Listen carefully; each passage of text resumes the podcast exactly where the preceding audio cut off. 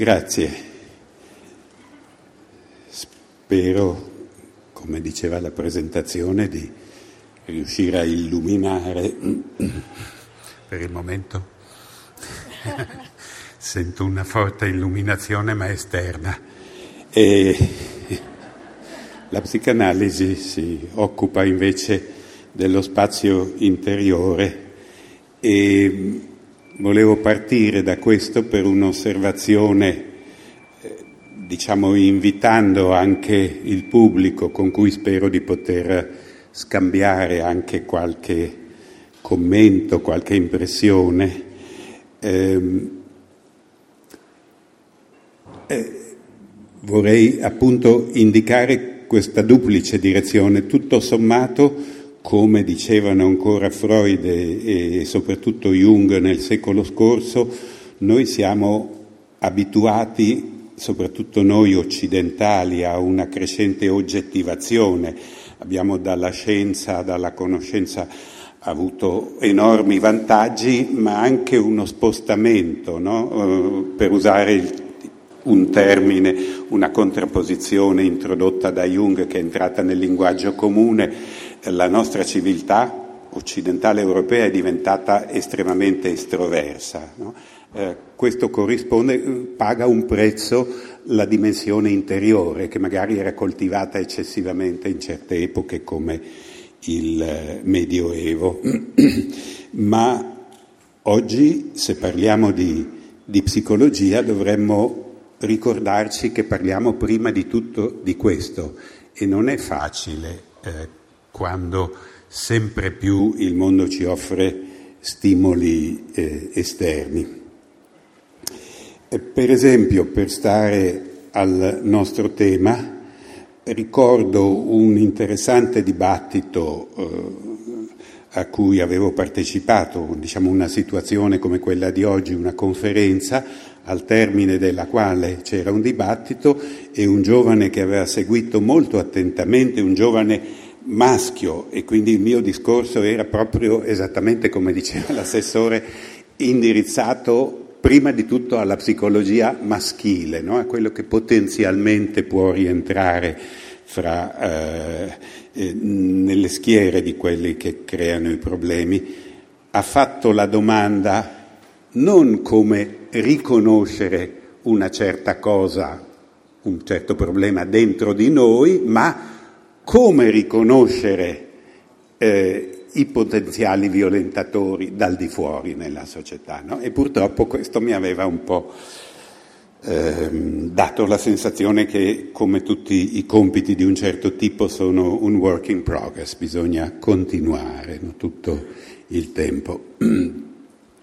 E quindi vorrei adottare il punto di vista, prima di tutto, dell'interiorità che riguarda la psiche dal punto di vista quindi maschile e che come eh, inevitabilmente sono influenzato dal pensiero di Jung, che come molti sapranno eh, fu il primo, anche quelli che, che hanno la barba bianca come me ricorderanno una cosa che si chiamava eh, lei non faccia sì perché è troppo giovane, insomma, l'antipsichiatria, no? che è comunque una cosa a cui mi sono formato io. Ecco, Jung aveva anticipato l'antipsichiatria perché di fatto al suo distacco da Freud era uscito dalla, dalle categorie patologiche e aveva studiato quelli che sono gli archetipi, cioè i potenziali assolutamente universali che stanno in ognuno di noi. No? E allora per continuare questa diciamo, piccola introduzione, eh, l'archetipo che cos'è? L'archetipo è quello che sta, dorme in ognuno di noi come potenziale psichico. Freud si è occupato di quello che chiamava trib, che viene tradotto come pulsione o istinto, quindi diciamo la spinta fisica, Ehm, grosso modo, riassuntivamente, Jung dice io mi occupo di quella che è il corrispondente psichico, psichicamente puro, no? al di là della connotazione corporea, di quello che chiamiamo istinto, di che Freud ha studiato dal punto di vista fisico. E quindi che cos'è che spinge il maschio non solo come istinto, ma anche come archetipo? Che cos'è dal punto di vista prima di tutto maschile, inevitabilmente perché eh, chi in questo caso vi parla è un maschio e lo dico ringraziando appunto questo discorso introduttivo dell'assessore perché in realtà eh, è molto complesso occuparsene dal punto di vista maschile, cioè suscita la cosa continuamente, non solo in chi ascolta, trovo, come quel ragazzo che in fondo era già soggiaciuto a un meccanismo difensivo, che cercava sì il problema, ma al di fuori, negli altri, in quelli etichetta, ricreiamo la psichiatria etichettante, virgolette, patologici. No? Che cos'è questo? Bene, è comunque imbarazzante. No? Io mi sono occupato di quelli che si chiamano molto pomposamente eh, studi dell'identità maschile, perché ho studiato eh, abbastanza, insomma, per anni il problema dell'identità paterna e per dirla molto grosso modo, una cosa che cercavo di riassumere nel, nel mio saggio sul padre, eh, l'identità maschile di oggi è molto più recente di quella femminile. È fondamentalmente civile, civilizzata e come tutto quello che è civilizzato è relativo alla cultura e come ci dice appunto Freud, Jung e l'antropologia, può cambiare, no? può cambiare le diverse culture, i diversi momenti storici possono attivare qualcosa di diverso il patriarcato ha attivato una polarità del maschile che è molto recente perché quasi non esiste nell'evoluzione animale. E quando eh, si cancella questa polarità, l'altra che non è ben sintetizzata, l'altra polarità che torna fuori è quella prepaterna, quella molto animale, come purtroppo mi pare ha anticipato già lei e come non riesco ad anticiparvi perché a proposito di studi di genere ho preparato un PowerPoint in collaborazione con mia moglie, ma diciamo certe immagini non, eh, non riesco a mostrarle completamente. Ci sono delle immagini precedenti a queste che sono delle immagini di violenza che ritrovate anche, eh, ho visto che qualcuno le aveva nel, nel, mio libretto sui centauri, ecco, avevo, um, avevamo pensato di introdurre con delle immagini dei centauri, questi esseri mitici, questi esseri mitici che sono eh, visivamente molto riassuntivi del problema che cerco oh,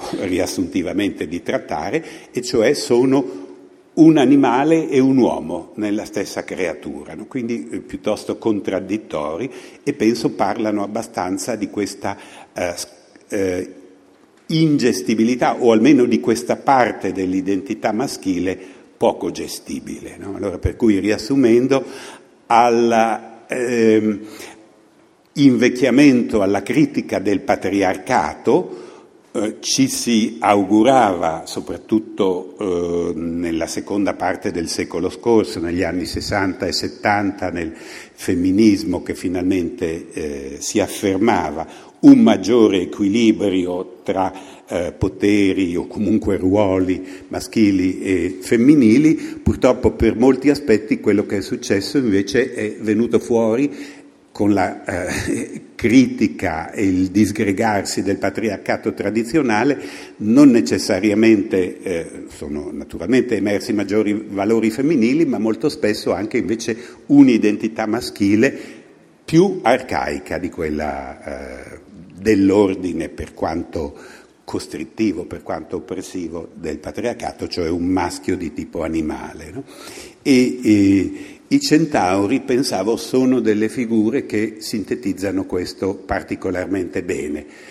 L'uomo, l'uomo nel doppio senso, essere umano e maschio, non riesce a separarsi dalla propria parte animale, come è mostrato da questi esseri mitici che sono fino alla cintola uomini e poi nella cintura si innesta un corpo di cavallo, no? a cui manca eh, la testa. Il mito, anche qui mi permetto di fare un riferimento diciamo, di, di, psicoanalisi eh, divenuta moneta linguistica comune, no?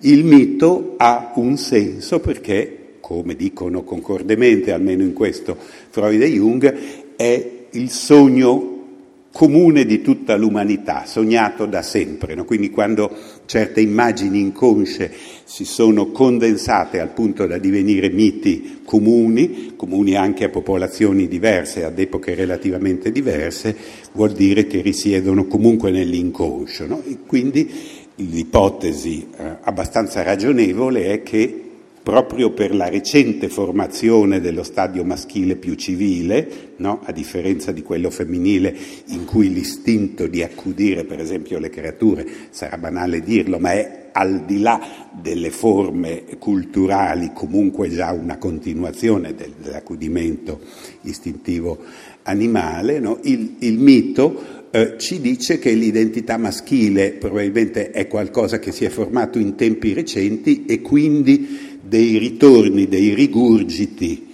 di queste identità eh, arcaiche sono facili. I centauri, naturalmente sono miti eh, greco-romani, fondamentalmente vengono dalla Grecia e quindi dalle radici della nostra civiltà mediterranea che poi si è espansa in civiltà europea, a sua volta espansa di nuovo in civiltà occidentale e con la cosiddetta globalizzazione eh, eh, si è diffusa per tutto il mondo. Ma il mito greco ci diceva anche un'altra cosa, oltre a questa condizione limite fisica del centauro, l'acustica si sente, va bene? bene.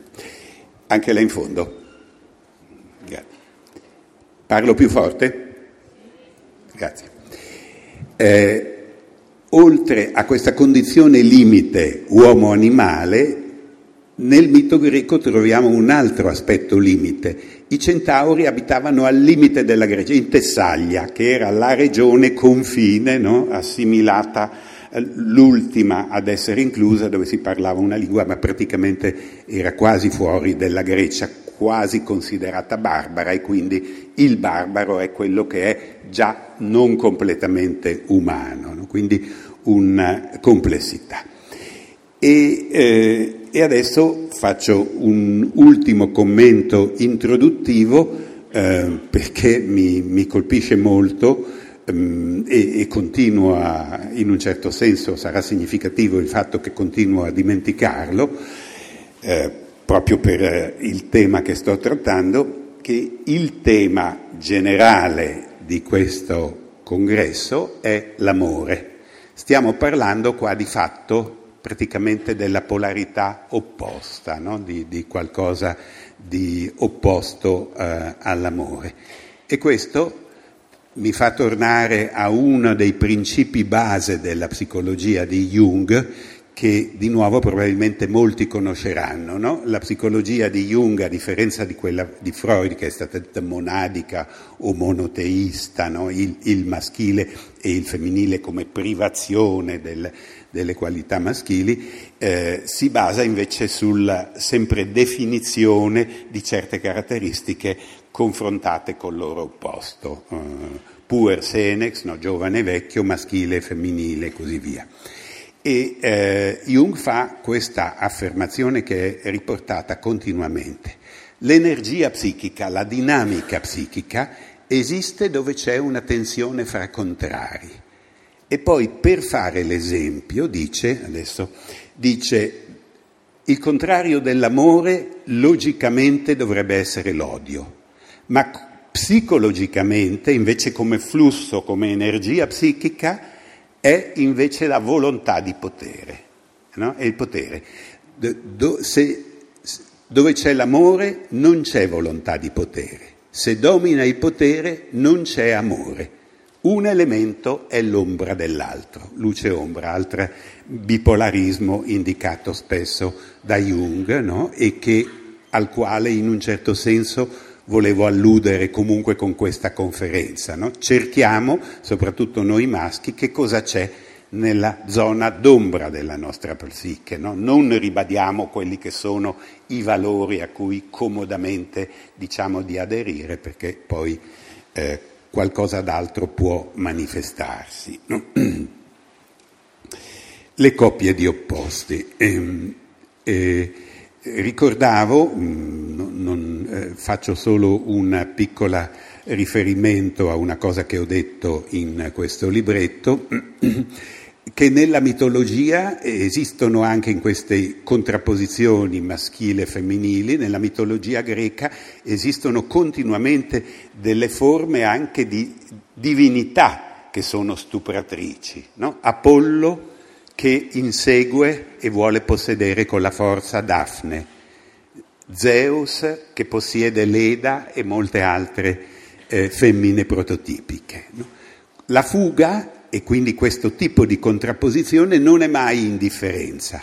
Quello che manca poi nella nostra vita reale è la passione, non certamente la manifestazione solo fisica, lo sfogo fisico, l'orgasmo, ma la complessità della passione, che nella nostra vita tecnologica tende sempre più a, a non essere vissuta come esperienza interiore, no? a essere riassunta da letture o visioni di schermi che facciamo. Mm. Senza rendersene conto, il maschio più primitivo vuole possedere non una bambola gonfiabile, quindi non soltanto uno sfogo sessuale, ma anche la femmina che resiste e di cui, con una metafora che scavalca eh, tutto l'avvicinamento, no? tutto il complesso processo che giunge all'unione no? con la forza e la rapidità, vince la resistenza. Questo, più del fatto fisico, lo fa sentire potente e lo fa esistere. In condizioni limite la sua mancanza lo fa, virgolette, soffrire, no? per cui cerca inconsciamente anche questo. E adesso eh, vi faccio due brevi eh, eh, eh passaggi, excursus, sui due tipi di eh, violenza eh, violenza fisica, violenza maschile, eh, che in italiano è anche detta stupro, con una parola veramente al limite che alle volte trovo eh, si fa fatica a, a pronunciare. No? Si, si, mm, comunque è, è, diciamo quasi un fatto eh, culturale. E eh, volevo ricordare che eh, diciamo, mm, nel piccolo studio che ho fatto bisognerebbe differenziare due tipi di violenza sessuale maschile, quella individuale e quella collettiva. Una differenziazione che non è stata fatta anche ai massimi livelli, anche nei rapporti delle Nazioni Unite, dell'Organizzazione Mondiale per la Sanità, con di nuovo una negazione di quello che è probabilmente l'aspetto più terribile del problema, si cerca di dire i casi patologici, no? quindi anche quando si arriva allo stupro di massa come oggi avviene, quindi dove c'è un potente consenso collettivo, si cerca di spezzettare, si prende una mannaia che spezzetta in tanti casi di patologie individuali, come se questo permettesse di allontanare la patologia di una società. No? Volevo anche dire di nuovo, diciamo, ringraziare per l'invito che mi è stato fatto perché, dicevo, questo tema, dalla prima volta che eh, l'ho trattato appunto al, al Festival Impara di Sarzana del 2009, a differenza eh, di altri temi, volevo dire questo sulla mm, base della piccola esperienza, diciamo come conferenziere invitato poi a, a dibattiti, a temi, di solito ti accostano dopo una conferenza e ti dicono ah, perché non viene a parlare a quest'altro tipo di eh, conferenza, tavola rotonda o festival? E grosso modo, come ovviamente succede, in tre quarti dei casi dove ti hanno contattato la cosa avviene poi c'è sempre una su quattro una su cinque in cui poi le cose non vanno in porto. Su questo tema mi è capitato il contrario, cioè eh, i tre quarti dei quattro quinti di quelli che mi avevano contattato poi in realtà la cosa non è seguita e mi è sembrato francamente di constatare che molte volte non è seguita perché le persone dicevano ah, ho proposto in commissione che decide questo, ma eh, molti hanno trovato il tema troppo imbarazzante e quindi è stato rinviato e poi di rinvio in rinvio, insomma. Però comunque la cosa va avanti più lentamente, ma eh, va avanti. No? E va avanti, dicevo, probabilmente anche per questa dinamica maschile e femminile per cui non solo trattiamo un problema di rapporto eh, ai limiti più spaventosi tra il maschile e il femminile, ma anche il parlarne, il fatto che a parlarne sia il maschio, no? da un lato, come lei diceva, giustamente è, è importante che siano anche uomini, dall'altro è anche comunque più complesso e più difficile, perché ehm, tutto quello che conferma in un certo senso, siccome la società è comunque, che piaccia o no, centrata sul maschile, la nostra società occidentale, e, e tutto quello che è, diciamo, la dominanza che torna a parlarne ha una doppia faccia. Due giorni fa leggevo un bellissimo articolo sul New York Times di un lavoro che stanno facendo dei sudafricani bianchi in Sudafrica, hanno noleggiato delle roulotte nelle shanty towns, no, in questi posti poverissimi, per capire perché a vent'anni dalla fine dell'apartheid dicono noi non sappiamo ancora veramente come vive la popolazione di colore. E naturalmente questo ha suscitato degli enormi entusiasmi in molti, ma anche delle critiche tremende, dicono voyeurismo e questo allora c'è bisogno che siate voi bianchi a dircelo, no? Cosa succede? Così come in un certo senso con un rancore giustificabile, anche se non mai giustificato fino in fondo, diciamo certe prospettive femministe possono dire ma c'è ancora bisogno che siano degli uomini a parlare di questo. No? Allora, ehm, dicevamo la violenza maschile individuale. La violenza maschile individuale, semplificando un problema complesso, si caratterizza per il fatto che il singolo violentatore è cosciente e addirittura estremamente cosciente di essere bandito dalla società e di commettere un crimine. Questa è la prima distinzione che va eh, tenuta presente molto chiara. Quindi diciamo il problema della coscienza, della consapevolezza per queste persone evidentemente non è sufficiente. Quelle che cercano è di farla. La pulsione è molto forte, ovviamente stanno dietro dei problemi di sessualità eh, estremamente complessi. Eh, è ovviamente da un lato giustissimo cercare di capire e dall'altro altrettanto giusto comunque punire oggettivamente quello che è un crimine.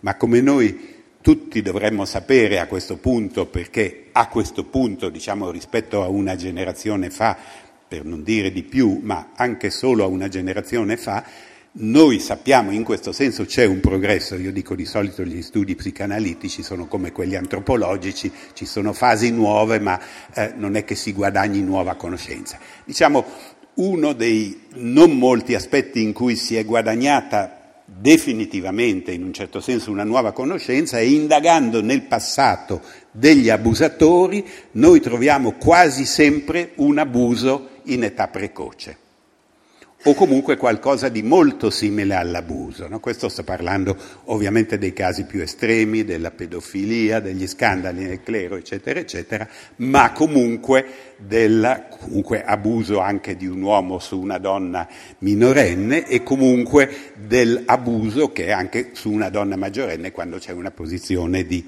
diverso potere. No? Ehm, questo è eh, il problema eh, principale che sta alle origini. L'altra constatazione che c'è da fare è che eh, ci chiediamo complessivamente, diciamo cerco in genere di, ne trovate oggigiorno appunto è infinitamente più facile attraverso internet di comparare i dati eh, di paesi diversi, quantomeno europei o occidentali, o eh, addirittura i dati delle Nazioni Unite, Organizzazione eh, Mondiale della Sanità, da un lato abbiamo l'impressione che la violenza sessuale sia in aumento, dall'altro in certi eh, casi c'è una diminuzione e comunque ci chiediamo fondatamente, anche se queste statistiche in aumento rappresentino davvero un aumento oggettivo o non rappresentano invece un aumento di consapevolezza e di dignità, diciamo, da parte delle vittime che finalmente denunciano la cosa. Le cose quindi sono estremamente miste. No? Per quello che riguarda quindi il numero degli abusi e le loro condizioni. La grande novità certamente è il fatto che si prende in considerazione anche il fatto che ci vorrebbero interventi eh, terapeutici o quantomeno conoscitivi sul, mh, mm, per, eh, come si dice, sul, sul mh, mm, chi ha commesso il crimine. Per quello che riguarda la vittima, stavamo dicendo, abbiamo il problema del silenzio, l'eterno problema del silenzio che molto lentamente ma eh, si rompe e questo permette sia una miglior prevenzione del problema eh, nel futuro, nel tempo, sia un recupero della sofferenza delle vittime, eh, risalendo all'indietro. Il caso estremo del silenzio si ha nella negazione vera e propria.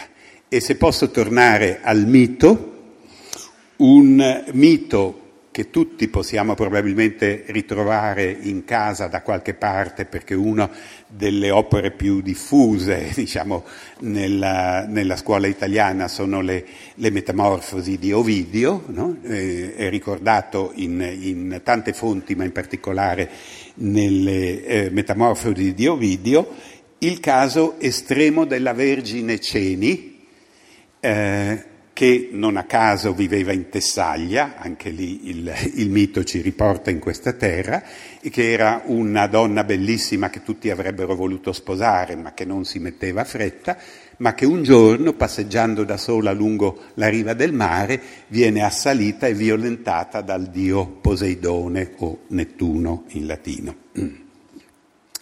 Dopo l'aggressione, è interessantissimo anche questo brevissimo cenno alla psicologia del Dio, a questa situazione un po' da depresso del maschio violentatore dopo la violenza, che ritroveremo in certe fonti bellissime recenti, eh, in cui la donna, dopo aver superato la violenza, eh, diciamo, si prende una rivincita occupandosi addirittura paradossalmente del, del benessere del violentatore.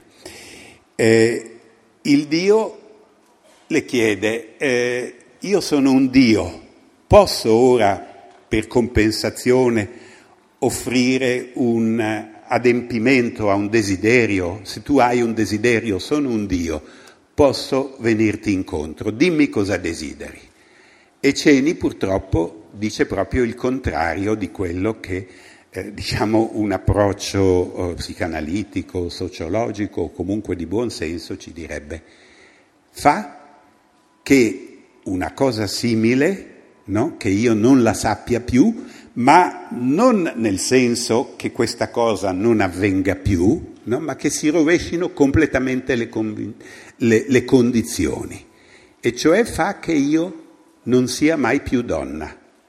E qui immediatamente la nostra mente va alle condizioni di molte persone abusate che non riescono più a vivere la propria sessualità, la propria spontaneità e comunque in particolare le donne, diciamo una, una rilassata eh, vita sessuale. No? E Ceni si fa trasformare nel guerriero Ceneo, che morirà poi in guerra, eh, eh, perché eh, il Dio aveva eh, dato adempimento completo a questo. No? Questa la psicanalisi la chiama identificazione con l'aggressore. E, ehm,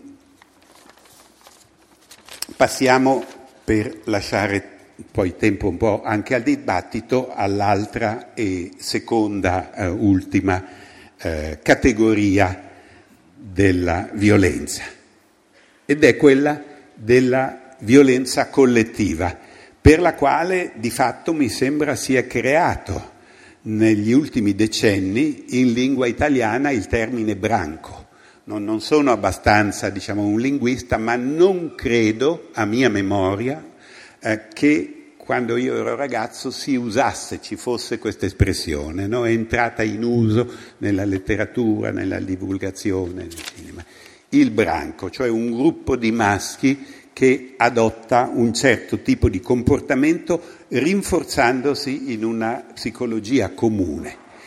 E in questa psicologia comune la regressione è tale che si perde completamente la consapevolezza, almeno nel momento no, in cui la cosa viene compiuta, del commettere un crimine, perché questo diciamo, ci fa tornare ai tempi dell'antica Grecia, no? eh, di nuovo nel mito ricordiamo che era abbastanza comune, le troiane di Euripide mi pare no? che parla della caduta di Troia, di come appunto gli uomini vengono uccisi, le donne portate schiave dai presentatori.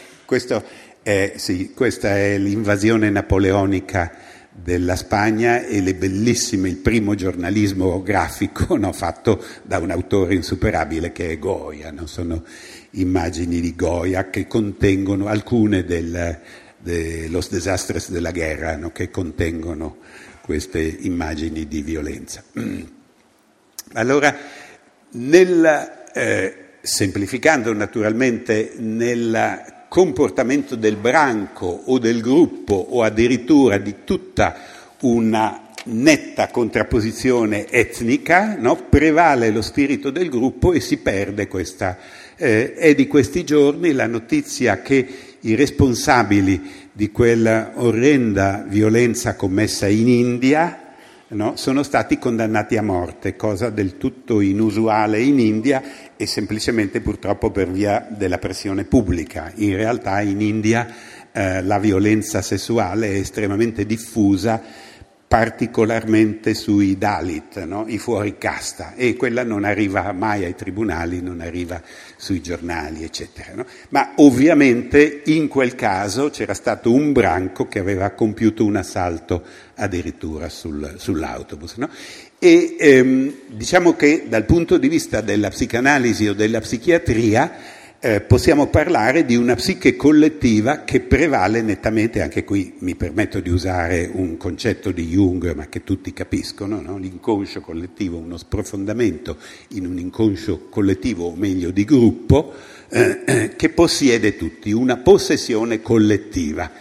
Una, anche è stata detto da un eh, filosofo francese che ricostruisce gli episodi più mostruosi, anche collegati ai genocidi, una sindrome orgiastica, perché molto spesso poi è legata a un'autoesaltazione con un abuso di droghe, di alcol, eccetera, eccetera, di cui ci parlano tutte le, le cronache storiche e, e, e mitiche.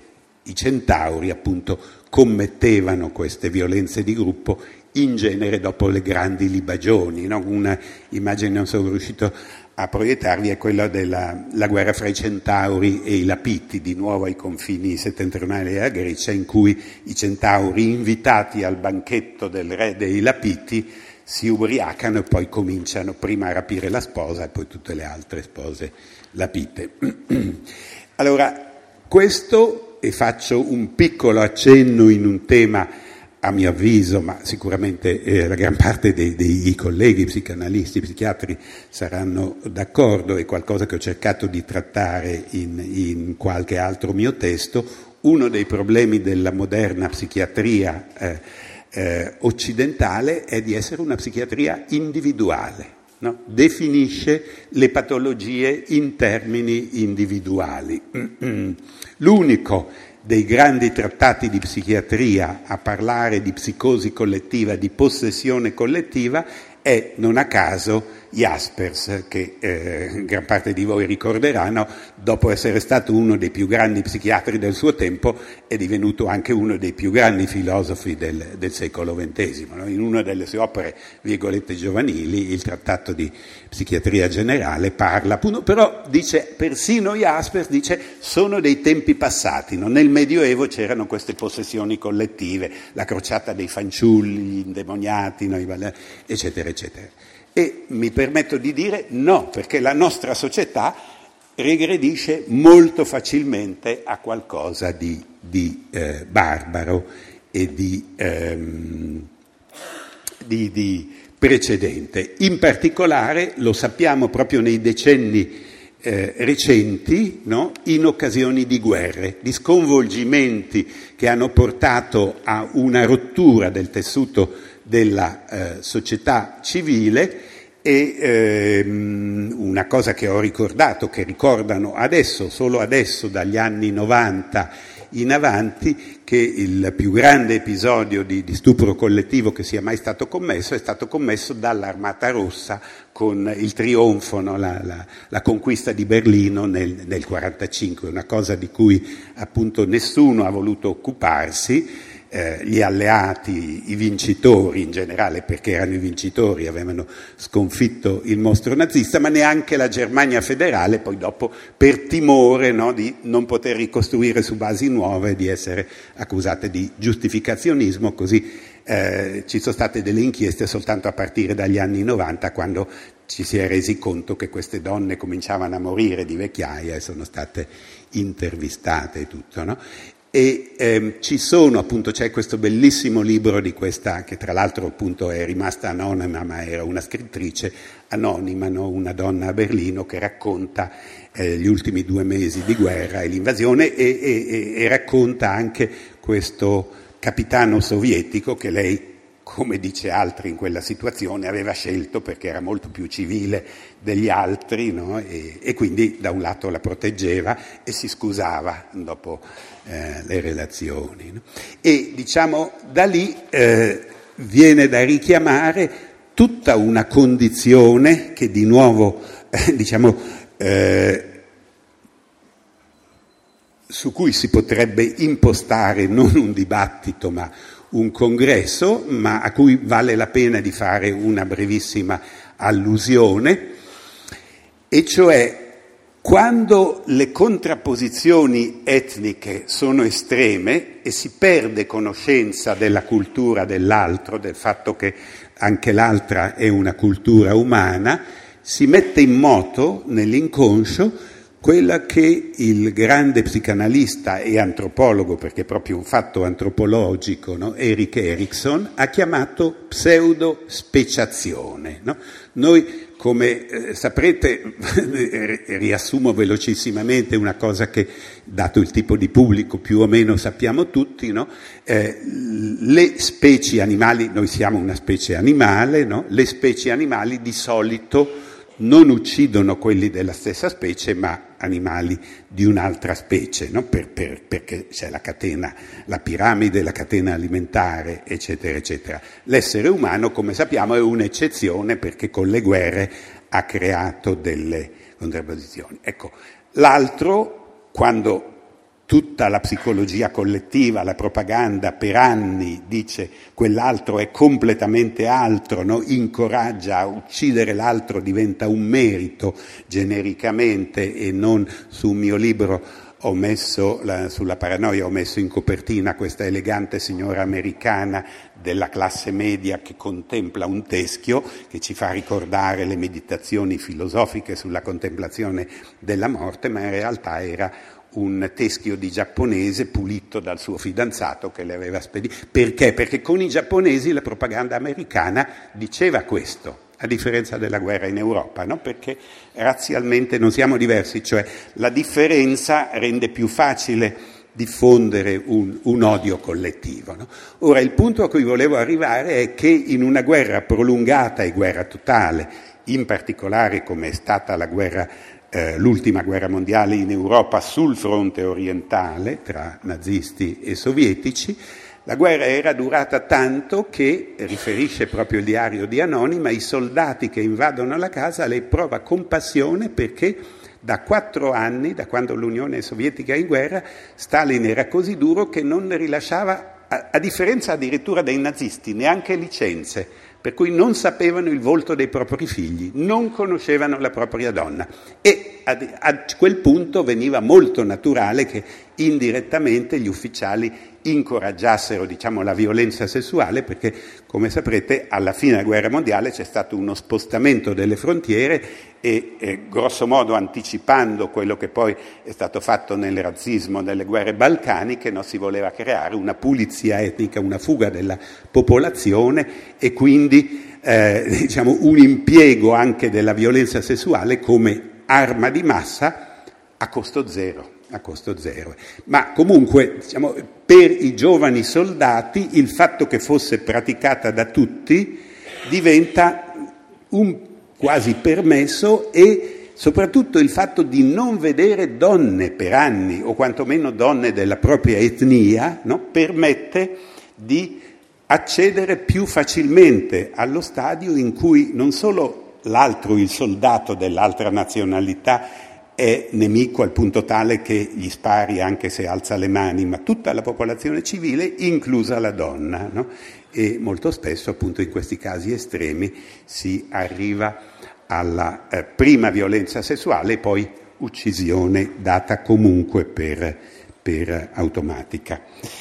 Eh, qualche giorno fa, non so se l'avete Dunque questo, eh, a Milano hanno proiettato un documentario, questo primo documentario, in realtà c'è pochissimo di documentario, ma ci, ci sono delle interviste, sui campi di te- detenzione nella Corea del Nord, chiamato Camp 14, Campo 14 eh, che è visibile anche eh, per internet, se qualcuno riesce a ricostruirci si collega e si può vederlo.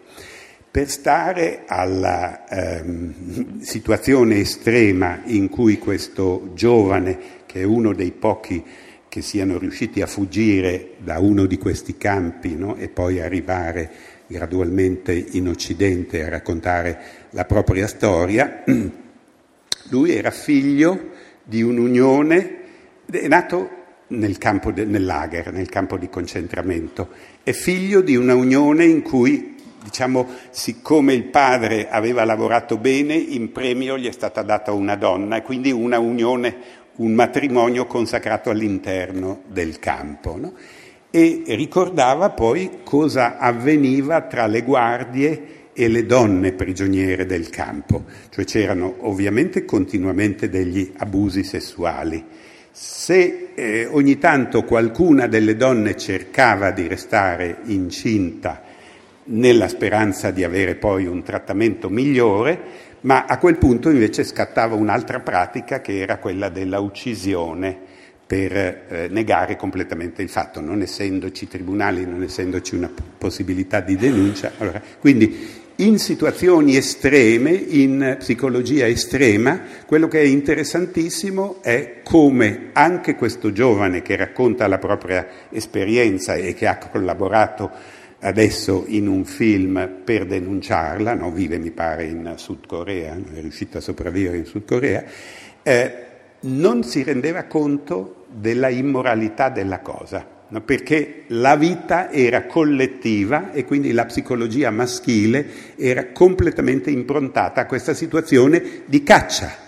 Ricordiamoci, se torniamo diciamo, alla, alla, a questo brevissimo cenno, eh, eh, istinti, istinti maschili, istinti precivili, noi sappiamo che noi esseri umani siamo solo da pochissimo tempo agricoltori, mentre siamo stati cacciatori per moltissimo tempo e sappiamo anche che la società umana è stata la, no, la prima a differenziare gradualmente, questo dicono tutti gli antropologi, i compiti maschili da quelli femminili assegnando il compito del cacciatore quindi anche gli onori, le ritualità sempre più al genere maschile. No?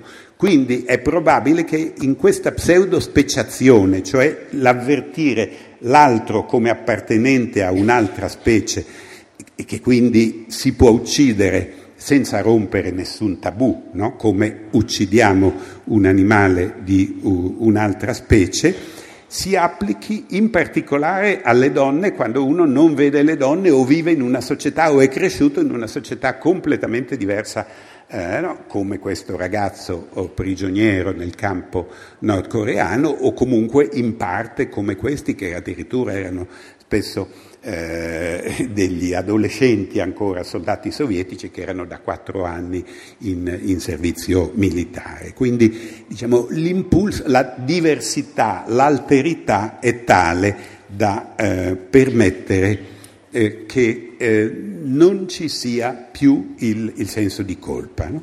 quando un altro è altro in maniera più assoluta e solo le considerazioni successive, solo l'educazione, solo il pubblico dibattito, no? poi quando ci sono questi dibattiti il discorso è sempre va bene ma cosa si può fare? Non lo so cosa si può fare, però lo stiamo già facendo, stiamo parlando di queste cose. No? Eh, naturalmente se noi andiamo a documentarci veramente su queste cose ci accorgiamo che questo stupro come arma di guerra, no? che eh, molti ricorderanno è stato applicato purtroppo nelle guerre balcaniche negli anni 90, è stato poi nei primi decenni di questo secolo applicato in molte guerre civili dell'Africa, Congo che continua ancora nell'est, Sierra Leone e Liberia, dove è terminato però in quei paesi la guerra civile è terminata, però c'è una nuova generazione che tra l'altro molto spesso era di soldati bambino.